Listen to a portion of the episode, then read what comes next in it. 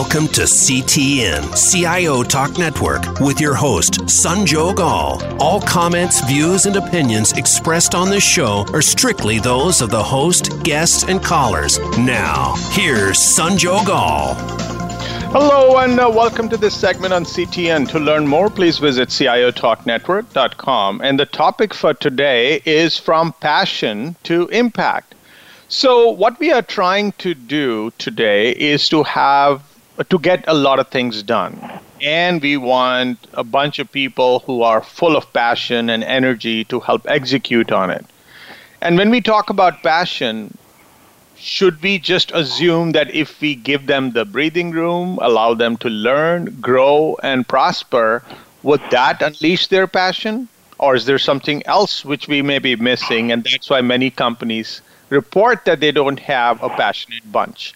But if you are able to kindle that passion in people, how do you that channelize it and make sure that they try to do things which are thoughtful and they're aligned to the vision and they start painting outside the lines, become innovative, and eventually help drive meaningful impact.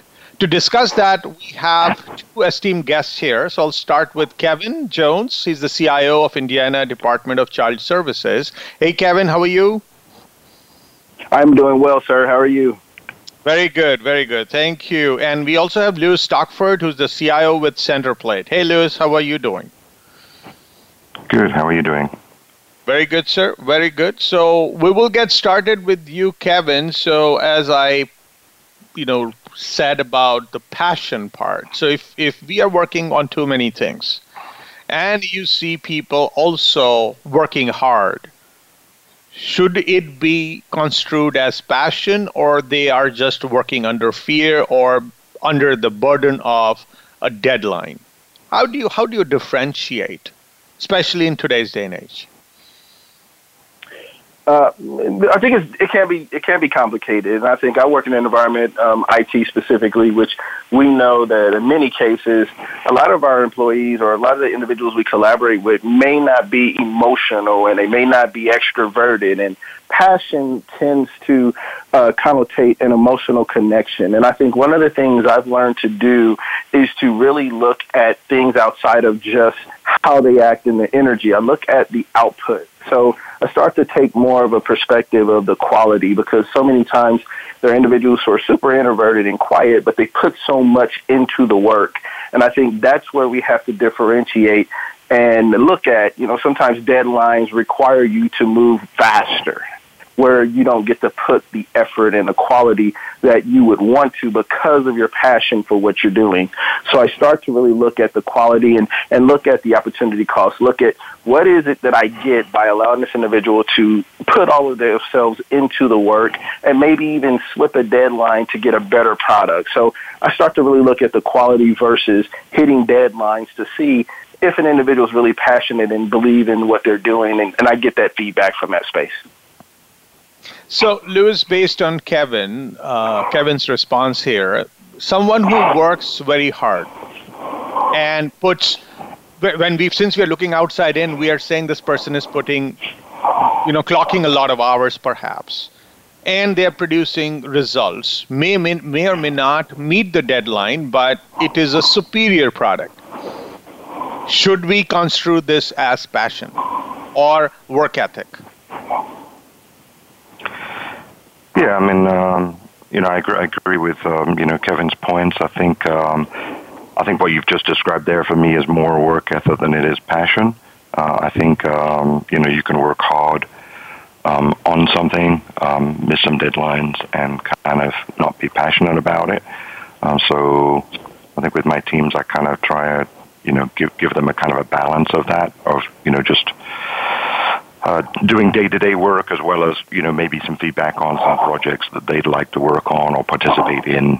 Um, we we have a lot of projects available, so there's lots of choice there for for them to figure out, hey, what interests you exactly? Uh, you still have to do your day job, but here's some here's some things that'll make it uh, more interesting, and, and it's something that you're interested in.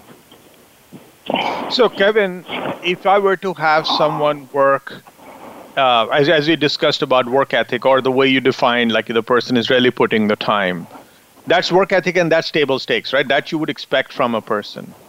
Passion, they should bring. I mean, that's our wish but essentially it comes back to the kind of environment we are creating for them so one is to say hey we would love for you to do what you want to do and so that we can help you stay passionate or become passionate but when it comes to the way we allocate tasks and the kind of deadlines we accept from the management or the kind of environment we create the passion is usually the output of all of that so where do you think in, let's start with your organization and then we can look at the outside world. What are you doing to make sure they have the breathing room for them to be able to think outside of the next task they need to complete, for them to even start thinking, what do I want to do? Otherwise, they come back, come come to the office with a lot task list and leave spent. Where is the passion then? So for me, I, I look at, and me as a CIO, I, I have to take the time to actually learn my individuals. I, and, we classify them as human resources, but I have to focus on the human aspect before I focus on the resource. And one of the things I require from all of my team members is to, we do a one year, three year, five year plan. And it's a personal plan, not one for within the business, but one that's personal and per- personal growth. So we take that one year and make sure that the alignment with the one year lines up with the three, the three lines up with the five. And then we take those goals and we find alignment for those goals within the organization.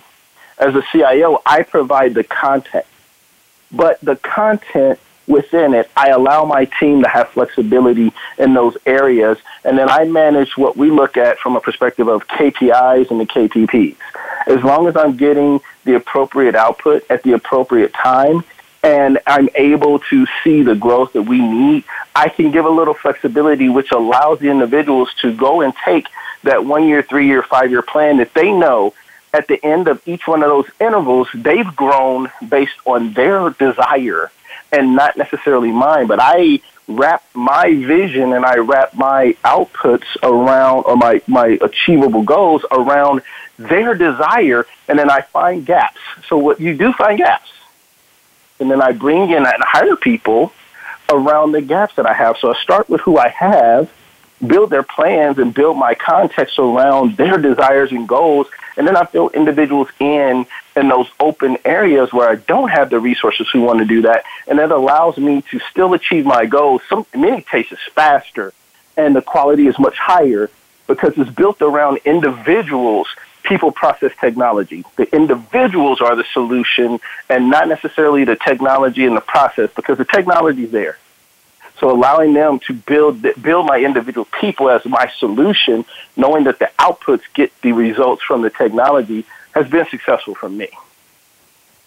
So, Lewis, if you are trying to bring people and building an environment uh, and, and to, to basically get them to do the job and as per kevin delivering the results that we need to deliver when you're looking at it, are you looking at it from the agenda or rather the goals or the performance criteria that's been set for you so that if they deliver to what you want to see them deliver, you will get the attaboys and you will get the promotion? Or is it that your performance criteria is not just delivering the results, your organization has stepped up and said, not only, Lewis, you're supposed to help deliver results, but we will also measure you how well have you developed your people and uh, how passionately do they work. Um, yeah, so um, well, I try and take a personal approach with my team, so just kind of work with them, uh, try and develop some trust between them and, and myself and uh, and kind of just work with that. And and I think every, you know there's no there's no silver bullet here. I think everyone's uh, everyone's different. Uh, they've got different styles, different uh, ways that they react to these kind of conversations.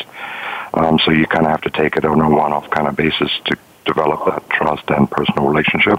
Uh, and then and then then I found they they're more open to you know open up to you and kind of uh, work with you on what their goals are, uh, especially within technology uh, teams. There are you know, they're heads down kind of guys, and they like to kind of just sit in a dark corner and work um, a lot of the time, and uh, they don't want to have necessarily um, talk about their, you know, how how their how their career is going and that kind of thing. But I think once you develop that trust, uh, you can give them feedback about what they want, and then and then you can act on that. And then I tend to take a very common sense approach to it. So if they want to work on this kind of technology and this kind of technology, um, I just try and make that happen. And and also also evaluate, you know, are they ready to do that? Uh, and then do that. I'm not, you know, for myself, I'm not concerned about. Um, you know, um, myself, you know, what my what my leadership is going to think about me and and um, you know uh, my performance there.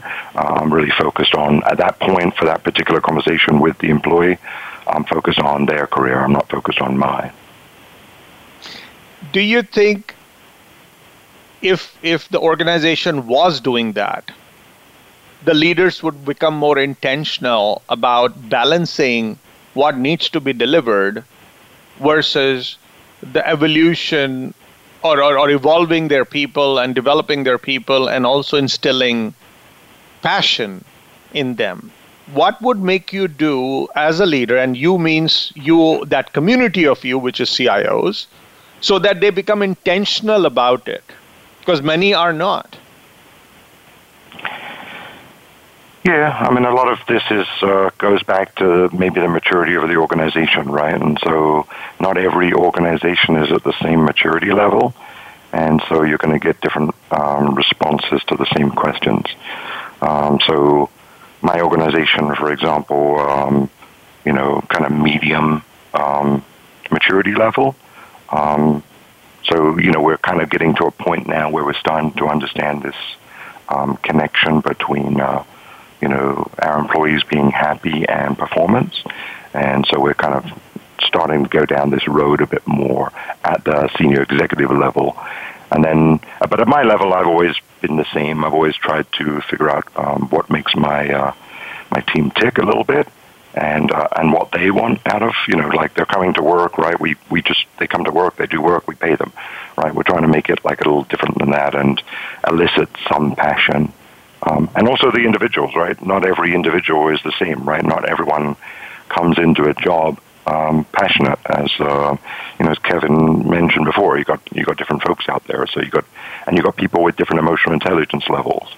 So I think you have to kind of know your team and know who's ready to go to those different levels, uh, and those who aren't ready to go to those uh, the next level. You know, you can you can see if you can uh, help get them there, but you can't really force them um, to kind of go to that next level. So you kind of have to just provide opportunities for the people that uh, will take advantage of it, and um, and maybe for the others, um, you know, just trying to help them get there.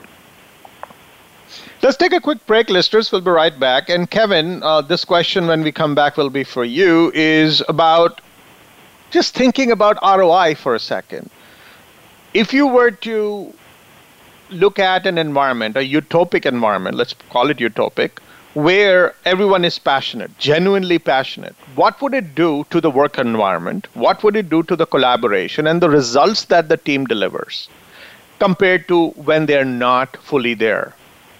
If the delta, the difference between not being there and truly there, if that was huge enough and it was presented in the right fashion, would it allow you to make the business case to de- develop the breathing room to do less on in a given day? Yes you'll do overall more but do less in a given day so that people get a chance to come out of that workload where they're up to their eyeballs and rekindle their passion and live a good journey in their profession and personal lives as well. Can this roi be quantified and or articulated so that we can start making a significant difference in the way we give the life the professional life to the worker who comes in. And as a result we will have genuine passion that will come out as a result. Please stay tuned listeners. We'll be right back and explore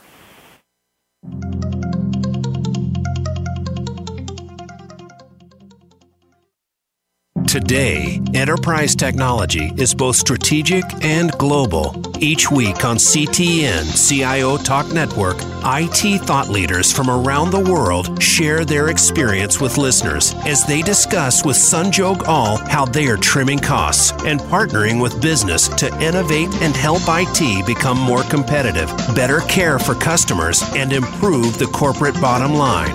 If you want to keep up with IT thought leadership, listen to CTN. CIO Talk Network with Sanjog Aul at CIOTalkNetwork.com.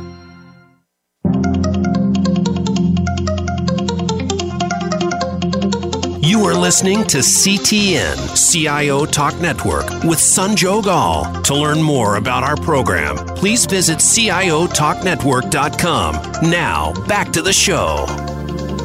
Welcome back. So, Kevin, we always talk about ROI. So, if we were to create an ROI case, if you will, or ROI justification for allowing an environment where the collaboration and the result and the overall passion level of people would go significantly high compared to where it is today, which should automatically result in innovation, better productivity, and better overall outcome, would that be the recipe for you and other leaders to be able to fundamentally rethink and reset the environments we have today and reap the benefits? So, the way I would approach that, that question is one, there's, there's a couple things. Even in a utopic environment, the challenge will always be how the overall organization, for me, the challenge is always how the organization embraces change. I, being a service in industry to my organization, I'm really in response to the needs of the business. I think that as long as the needs of the business can be structured in a way that you can roadmap, prepare, and plan, that is absolutely a possibility. One of the things I've noticed in my organization is that there are times where we can roadmap. We do have a long term roadmap. But the issue we have is just like with COVID 19, the situation we're in now, so much of our, our operational processes were put on hold. So planning for the known unknowns and the unknown unknowns, like a COVID 19, puts us in a situation where it's not always ca- we're not always capable of being able to just say, "Hey, this is how we're going to do it, and we're going to put it around this time." And I think if your organization has a good, clean structure around change, and we recently implemented Lean as how we manage change, and then you've developed a corporate culture around continuous improvement, which will allow them to understand that the minimum viable product is what we start with, and then we continuously improve over time. That will then definitely enable you to be able to take the pr- perspective of I'm going to just give a set and not necessarily worry about deadlines per se, but worry about the output and the quality of the output. I would love to do that. And I think it is worth having that discussion in many cases. But I think there's a balance. I think there's a balance of where part of your time you can do that and you can give individuals to chase some of the passionate projects that the projects you're passionate about, like has already been stated earlier, and be able to say that, hey, you this is your time for passionate projects, but this is your time for day to day business. So I think there's a balance there, and it is worth uh, having that discussion. And we do that on our on our end. We do that now, and we've seen efficacy where we've gotten deliverables. We've had projects that we were able to take a project where it was originally planned and, and scoped for about a six to nine month deliverable I gave it to one passionate individual.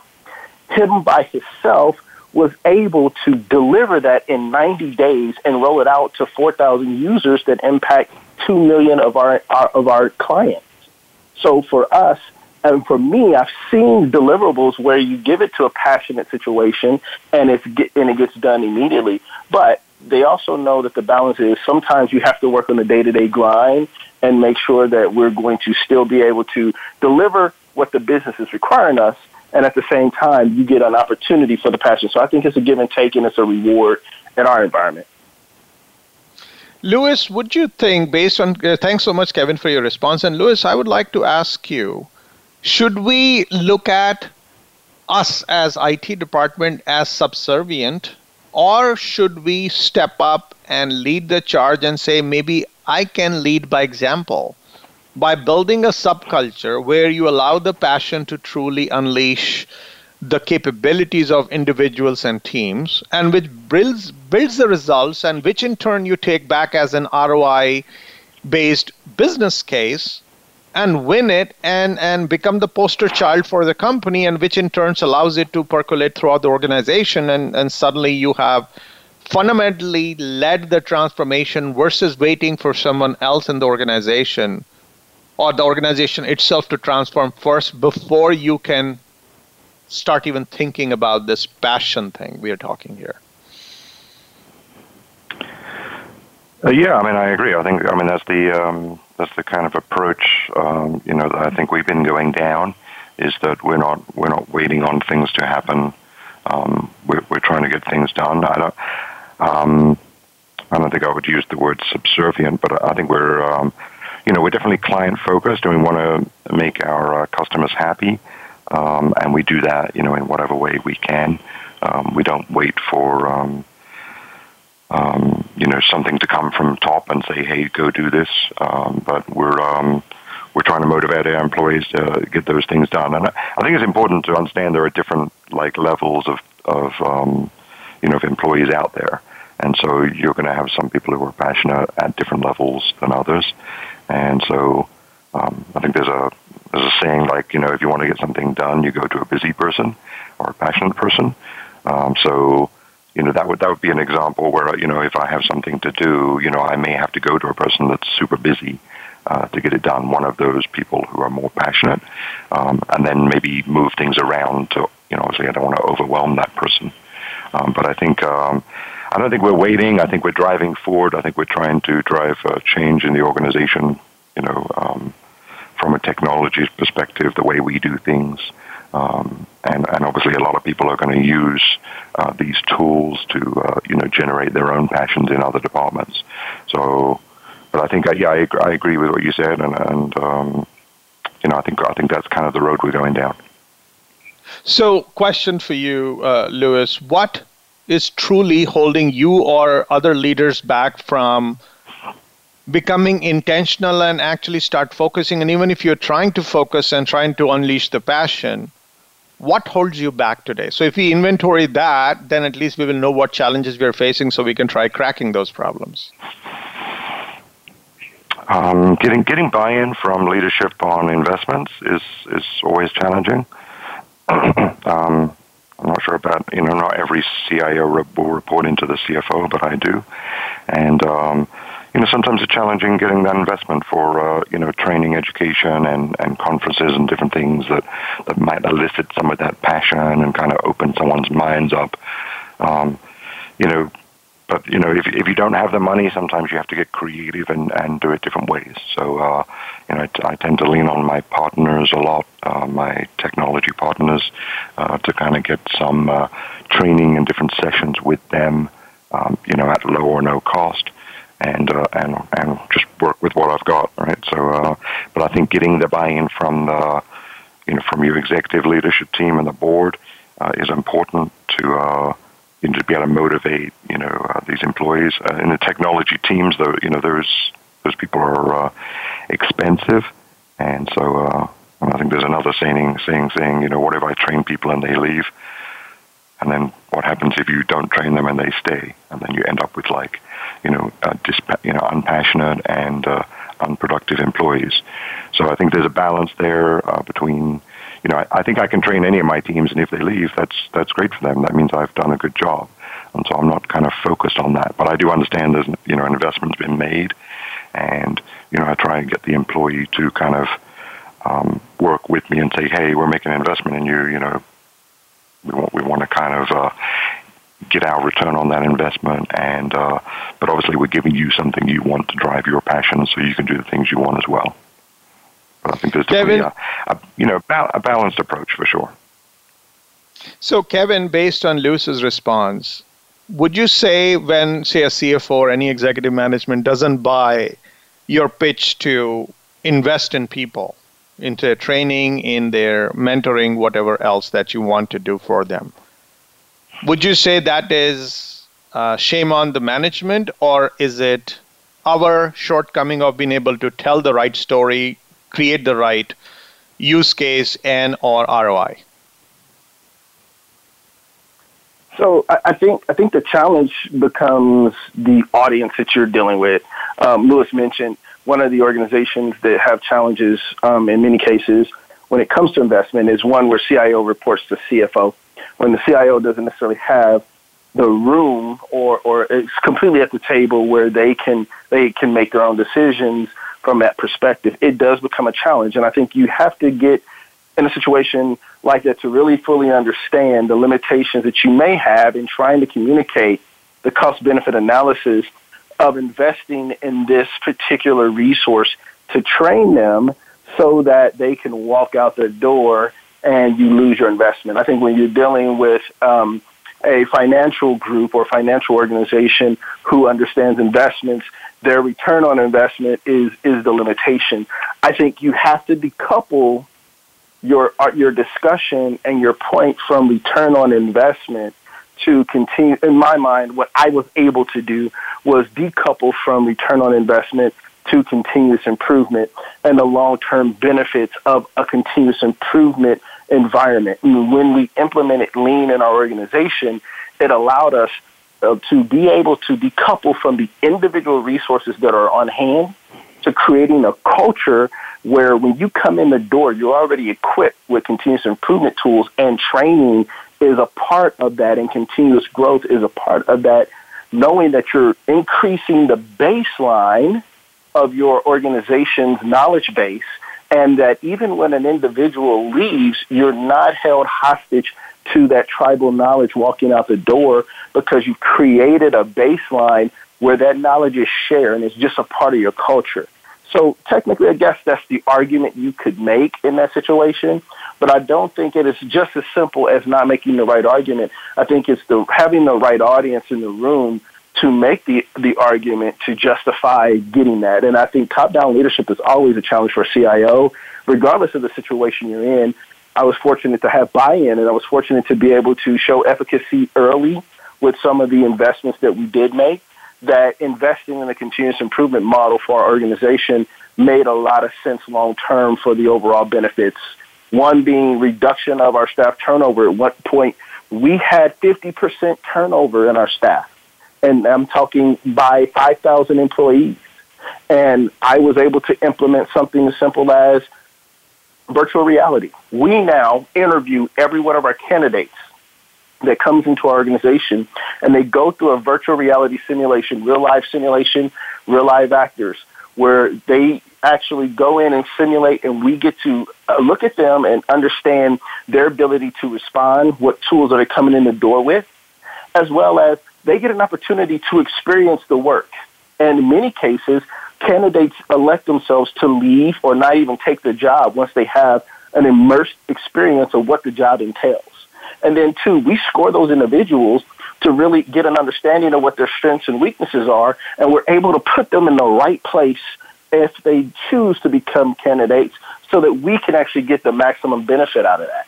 That investment was, was, was a significant investment. And without that use case, we would have never made that. It had been proposed multiple times, but I identified a use case that allowed us to be able to show what we can do with that. And we've reduced our staff turnover by 18%.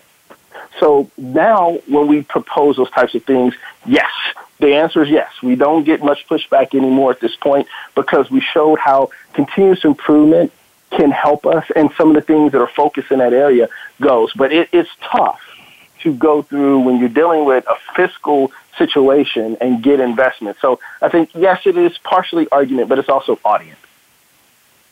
Let's take a quick break, listeners. Uh, we'll be right back. So, Lewis, when we come back, let's talk about how are we treating our people so that they are seen as humans. While, of course, they are humans, we all know that, but we call them human resource. A resource means you got to fully utilize a resource. But then, if a person is also having issues at home, which very well can happen, people have personal lives, it can impact what they do at work. So, what do we do to keep a watch on what they are dealing with? And of course, they will not reveal everything to you, but what do we do so that on the personal side and on the professional side, we look at them human first and actually not as a resource. Some something a resource is something which you try to fully consume and get the most value of, like utilitarian model. How can we treat our people as humans so that they can if they have passion in them or if you want to unleash passion in them that at least becomes a possibility what are we doing? What are we not doing? How can we get better? Please stay tuned listeners. We'll be right back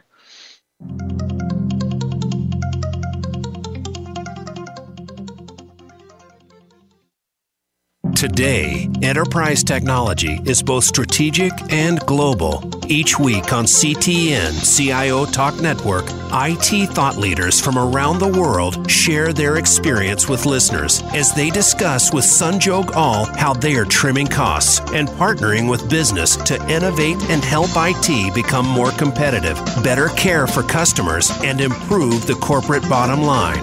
If you want to keep up with IT thought leadership, listen to CTN, CIO Talk Network, with Sanjog Aul at CIOTalkNetwork.com.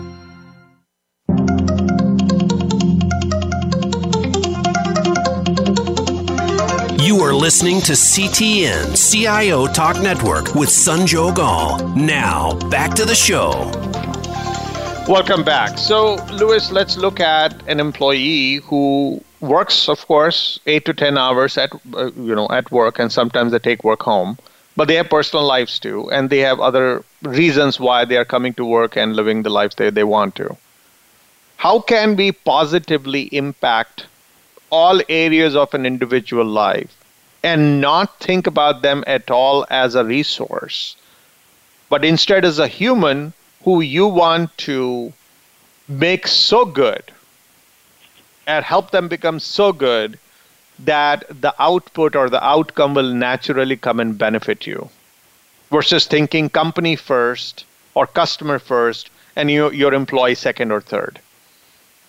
What holds you back or what holds us all leaders back from doing so? Um, well, I think it's just you know you got to know you got to know your employees. Um, you got to have those um, you know regular conversations and uh, help them, treat them as um, you know as people um, to develop that trust, right? Um, you know, your coworkers are like your extended family to me, um, so I think you have to kind of have that relationship with them. Uh, you have to understand them, um, but then you also have to, you know, you also have to let them, you know, communicate with you. You know, I don't think uh, it would make sense to kind of, you know, try to badger them and get information out of them. Um, I think, uh, you know, you've got to be available when they need you. So if they knock on the door and you, your door's closed, um, you know, and, and they, you know, they, they can't get to see you, um, you know, that's not that useful. So you have to have a kind of an open door um, kind of policy towards them. You have to have that conversation and trust at a certain level. Um, you're not going to know everything about them, um, but in in the case of you know where they have issues at home that are affecting their work, you know, you just got to be available and say, okay, how can I help? Right, as as anyone would do. Um, you know, and then, and then just you know be authentic about it, and just you know if they if they say they have some kind of personal issue issue that's affecting their life, uh, and they need either you know time or or some other kind of um, flexibility, um, you know you need to you know you need to consider that and um, try and be as flexible as possible, you know, without being rigid, and you know don't just say no no your your schedule is you know X to X uh, if they need to take some time off to go to doctors or see family or whatever it is. Um, my approach to this has, has generally been that you know um, you know yes you're paid to do a job and, and we still want to get that job done, but outside of that. Um, you know, I'm almost 100% uh, flexible to kind of um, help that employee kind of you know, work work out their home issues, but also get the job done. And you know, we have. I mean, if they if they really can't come into work and do that, you know, they're they're you know they can take sick days or vacation days or.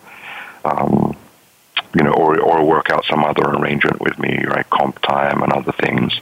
So I think it's just being flexible. That I don't think there's any one answer because we. It's like uh, Kevin said before, we don't really know always what what's going to come Um, and especially with COVID nineteen now, you know we're we're having to be you know much more flexible than we've probably ever been before. Um, Sure. So, Kevin, based on Lewis's response, would you think that if we gave them the permission and allowed flexibility, does that get translated in the employee's mind as care? So I would say that um, it is 100% depending on the employee. Um, there are employees that would absolutely embrace that as care, and they're those individuals who are passionate and disciplined and are really focused on the work will absolutely take advantage of that opportunity to put more and pour more into the organization. There also are there are also individuals who may take advantage of that. So I think that's the balance, and that's where I, as a CIO, and I'm sure Lewis as well, we balance the act of justifying working from home and less time on hours given for the same salary to individuals who don't quite understand the benefits of having someone be more efficient. There are there is there is numbers that actually look at coefficient of an employee where over time, the productivity of an individual employee drops based on the total amount of hours that that employee is putting into work. And when we show that, that that actually is a trend and it real and it's real, we're able to, for me, justify that. But I do think that giving more hours, some employees will take advantage of that from a perspective of benevolence, and then there's also those who take advantage of it from a malevolence, and then we have to do the balancing act for that.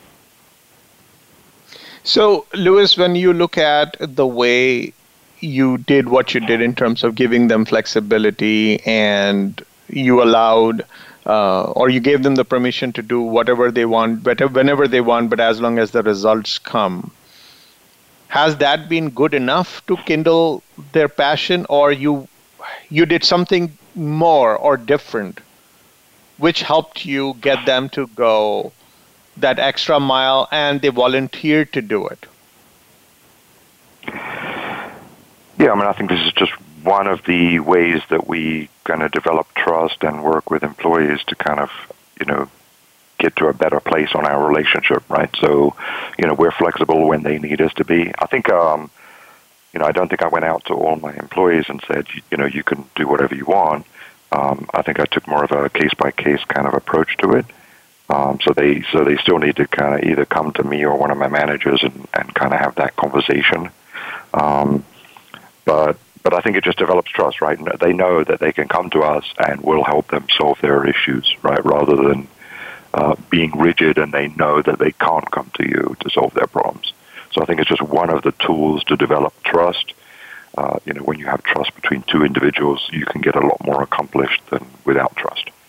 And so that's the that's the kind of approach I'm taking. But it's really just one of the tools that we use to kind of, um, you know, develop trust between you know employee employer employer. So what's your checks and balances which allows you to ensure that like the way you would have handled that employee, your manager is doing the same? Uh, we we just have we just you know we just talk through it. Um, if um, if there's some special circumstance that's um, happening, um, you know we don't we don't have a big team, um, so we you know we can kind of talk through it. Uh, I understand it. In, excuse me. I understand that in uh, you know larger organizations that may not be as um, as clear cut, um, but obviously you know if you have a um, a process in place of discussions, you can kind of map that out to more employees. So, but at, at this time, I basically, uh, you know, I, I get feedback from the managers uh, on those conversations, and you know, they present a solution, and then I kind of just review it with them, and make sure that it, uh, you know, is not outside of, you know, common sense or what we think is normal, and we're not kind of impacting the business. Um, obviously, the business is still paying that salary for that um, that you know that person, and so um, we want to make sure that they get their value um, out of their investment. And then um, on the other side, we want to make sure also that the employee is there and, and that trust is still there and we can help them through whatever they're going through. So, Kevin, whenever we look at passionate individuals, or you see them in action and or collaborating with others, conflicts will surface because both parties are passionate. But then organizational culture typically has been to remove or reduce the conflicts, which in a way could be sending a message to those individuals that I cannot be me. I cannot express my opinion, or it will be seen differently. So when they don't express their opinion, when they don't speak their mind, there is a direct loss of related to innovation and new ideas and you know collaboration, effective collaboration, which would hurt the company. So how do you deal with conflict management so that it does not stifle passion? So my teams, if you ever spoke to any of my employees, they would tell, they would laugh about this question because I love confrontation. And confrontation from the perspective of constructively dealing with conflict. So for me, I require us to get in the room. We have regular meetings with my teams and my leadership where we get in the room and there's no title when we walk through that door. And I encourage them to challenge my ideas in many cases so that we get the best idea. I don't feel like I always have the answer, even if I'm right it doesn't mean that you can't challenge it because if my answer and if what I think in my direction doesn't stand up to the criticism of uh, one of my employees or members of my teams, then it's not the right answer. So my team understands that that is how we deal with. We confront the issue. We get together as a group, all stakeholders in that particular scenario in the room, having this discussion, and may the best idea win. And when what Lewis mentioned earlier, I don't care about my my actual job, my responsibility from the perspective of my career. I know where I am. I know who I am. I know what I've accomplished. I focus on getting the best ideas and looking at my employees as my children, lack of a better term. I feel like I'm at the kingmaker perspective where I want to make kings and queens out of these individuals. I want to train my replacement all the time. So I'm looking for individuals who can step up and confront the issues that they would in my position and deal with getting a solution and p- apply benevolence, apply the the uh, sense that you have an idea and I respect your idea. So we come into a place where we confront the issues respectfully. We apply empathy and we look at everyone's perspective and we come up with a solution. Now, that said, uh, so Lewis, when you look at the approach that you are taking to, of course, get the passion uh, kindled and maintained, is there something specific you're doing to make sure that that passion doesn't get dissipated or it is not uh, misused, if you will? and instead gets converged and channelized into getting some meaningful results and an impact? Uh, yeah, I mean, I think um, maybe some of the ways that we do our meetings here. So, you know, when we when we have to do some kind of engineering or some kind of uh, meeting work around a specific solutions, um, I like the teams to kind of, you know, I have an introductory call to kind of lay out what the um, you know business requirements are, um, you know what the the guardrails are and things like that.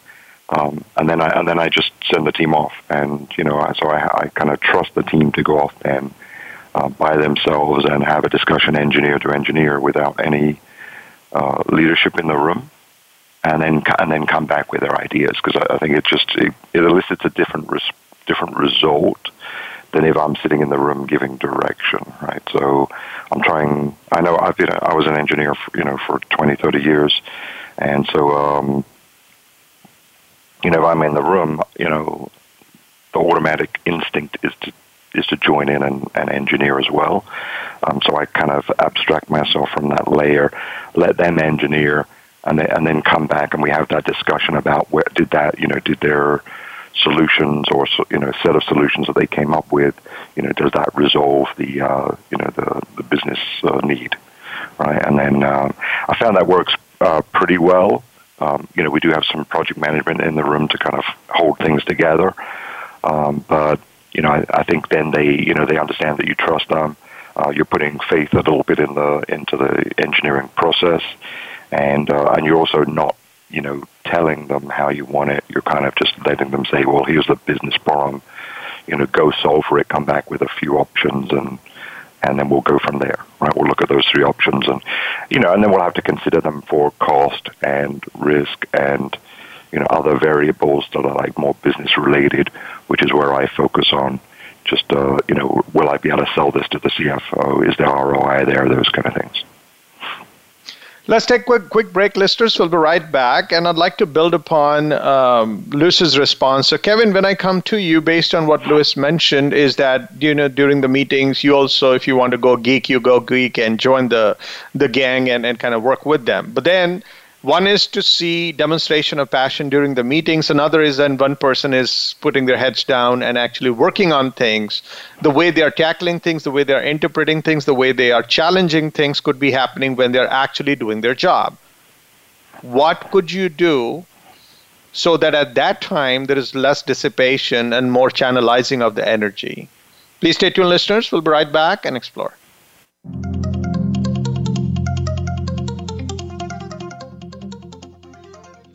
Today, enterprise technology is both strategic and global. Each week on CTN CIO Talk Network, IT thought leaders from around the world share their experience with listeners as they discuss with Sanjog Aul how they are trimming costs and partnering with business to innovate and help IT become more competitive, better care for customers, and improve the corporate bottom line.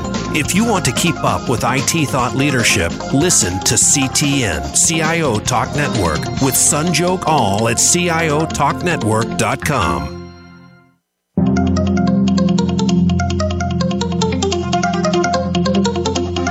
You are listening to CTN CIO Talk Network with Sanjog Aul. Now, back to the show. Welcome back. So, so Kevin Lewis mentioned that, of course, very good, good way of uh, channelizing their energies and, like you know, get to their level, talk to them, get them to speak their mind, and during the meetings and any conversations we have, try to steer them in one direction. But then there is a lot of work that's actually getting done when they are by themselves, or maybe talking among their peers to get certain thing done. At that time, there's a lot of potential for dissipation of that energy how do you prevent that? So I think one of the things that we've done is implemented something very similar to, to Lewis. We've I've learned that even though I ask them to challenge, I know they don't.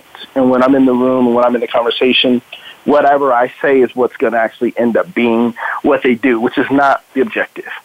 So I also have removed myself from the day to day. I provide the overall context. I provide the architectural vision and roadmap. But what I what we've done is we've implemented Scrum and Agile methodologies to execute our work. So our Scrum masters are, are subject matter experts and developers and engineers, and not necessarily the project managers. We do have project management resources that manage the triple constraint for sure, the time, cost, and quality of the project. But we allow these groups to go in and then do their work. We, by leveraging Scrum, our general uh, environment is at a two to four week interval in which we can review. That allows me to be able to go back and look at the work at after four weeks, two weeks, to see are we heading in the direction that I would like to go in do they need some level of course correction? And then I can provide that kind of guidance and direction to my managers, and then they can provide it to their teams. But it allows me to stay away from the scenario and still guide and direct the work and not allow it to go too far down the path where it's a huge issue or, or, or problem to correct. So what they've embraced it. I know the first week, the first month we implemented that, that methodology the team was able to deliver four solutions for the first time in the history of the organization in one month, and each one of those solutions was slated to be six to nine months long. They were able to deliver that because the people who do the work got out of the way. And the solution was better than what the business expected because they were able to have the right people in the room available at all times and they delivered that solution and they were passionate about it. They were passionate because we allowed them to take ownership of that. The team took ownership of their solution. And the best thing you can do for technologists is to allow them to take ownership in their creativity to live and breathe in the solution without someone like me stifling it and telling them exactly how to do. I completely echo Lewis. Now, that said, when we talk about people, of course, HR gets involved. And I know traditionally HR is always there with a good intent and they want to help and they want to introduce strategies. If you're trying to work on the passion while what you do during the work that you deal with them, you're doing um, like the mentoring, the caring, etc. But what can be done at an organizational level? What can HR and other departments who are somehow connected to helping people? Hiring people and grooming them and overall employee welfare related uh, investments and strategies related development effort what help or support should they provide for us to be able to get where everyone is passionate and channelizing that passion into outcomes? So lewis this question is for you. Yeah so from an hr perspective i think it's good to have a good relationship with the hr uh, leaders and uh, and folks um, so the way you can kind of understand, you know, um, each of the different areas, um, um issues, and um, you know problems that we're trying to solve for. Um, and then I think it would be good for you know them to come back and kind of give us some guidance and some tools and you know, once they hear kind of, hey, what our problems are, hey, we've got these three problems. Okay, here's some tools that will help solve those problems. Because, uh, and and I think having you know regular conversations with HR is, is not unusual for me. Um, I think I, you know, I, tend to talk to an HR representative, uh, you know, on a weekly basis just to kind of understand, um, you know, what our internal policies are versus what I'm, I'm, I'm doing, and I'm trying not to go you know, outside of that, right? So if I feel like I'm going outside of it, um, I'm going to have a conversation with HR and just make sure that I'm kind of aligned with the company's, um, you know, HR policies and goals and strategy. Um, if you know, if I'm if I'm not, you know, I'm, I still may make that decision anyway um, as a leader of my team, um, but I've got to kind of, you know, at least have a conversation with HR, may hopefully come to an agreement about how we're going to handle uh, different situations. Uh, when it comes to driving, um, you know, passion, uh, I think a lot of that is just the trust between, um, you know, me and my other leaders and and the uh, and the people and the and the team themselves. So um, so just having that trust level there, I think my uh, my team knows that I have their back uh, when they when they need it, and if sometimes they you know want to have a conversation with HR about their personal things, and sometimes uh, they want to have a conversation with HR through me as well. So just whatever you know, whatever their preference is, um, then we usually go with that model. Kevin, one last question for you. When we have spoken about different elements of what brings passion and how do you channelize energies, but sometimes the fixing needs to be done in the leader themselves or, or some shifts. So if you were to send a message to all and of course even evaluate yourself as a leader what would you do new more or different with respect to your leadership mindset, uh, mindset and uh, say management approach so that you at least know that you're doing your best to kindle or rekindle passion and then to channelize their energies into some meaningful impact um, I personally would, you know, we're we're going through a complete organizational, operational process, people process, uh, technology process transformation. I think the one thing that I would love to do more, and I had more time earlier on, and I was able to spend a bunch of quality time doing staff development with my teams. And now that the technology is driving the transformation for the other six to 5,000 users that we have, 20,000 external vendors and clients who work with us, and then 2 million individuals who are subject to us.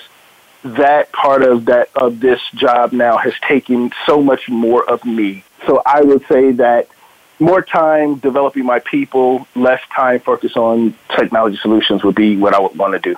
Thank you both, Kevin and Lewis, for sharing your insights on how leaders can unleash passion in people and help channelize it to drive impact through meaningful outcomes. Thanks so much again.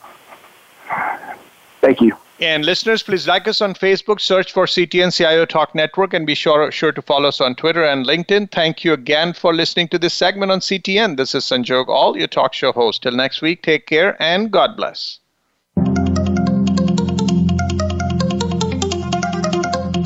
Thank you for tuning in to CTN CIO Talk Network with your host, Sanjog Aul. To learn more about our program or for show archives, comments, or questions, please visit CIOTalkNetwork.com. Thank you again for listening.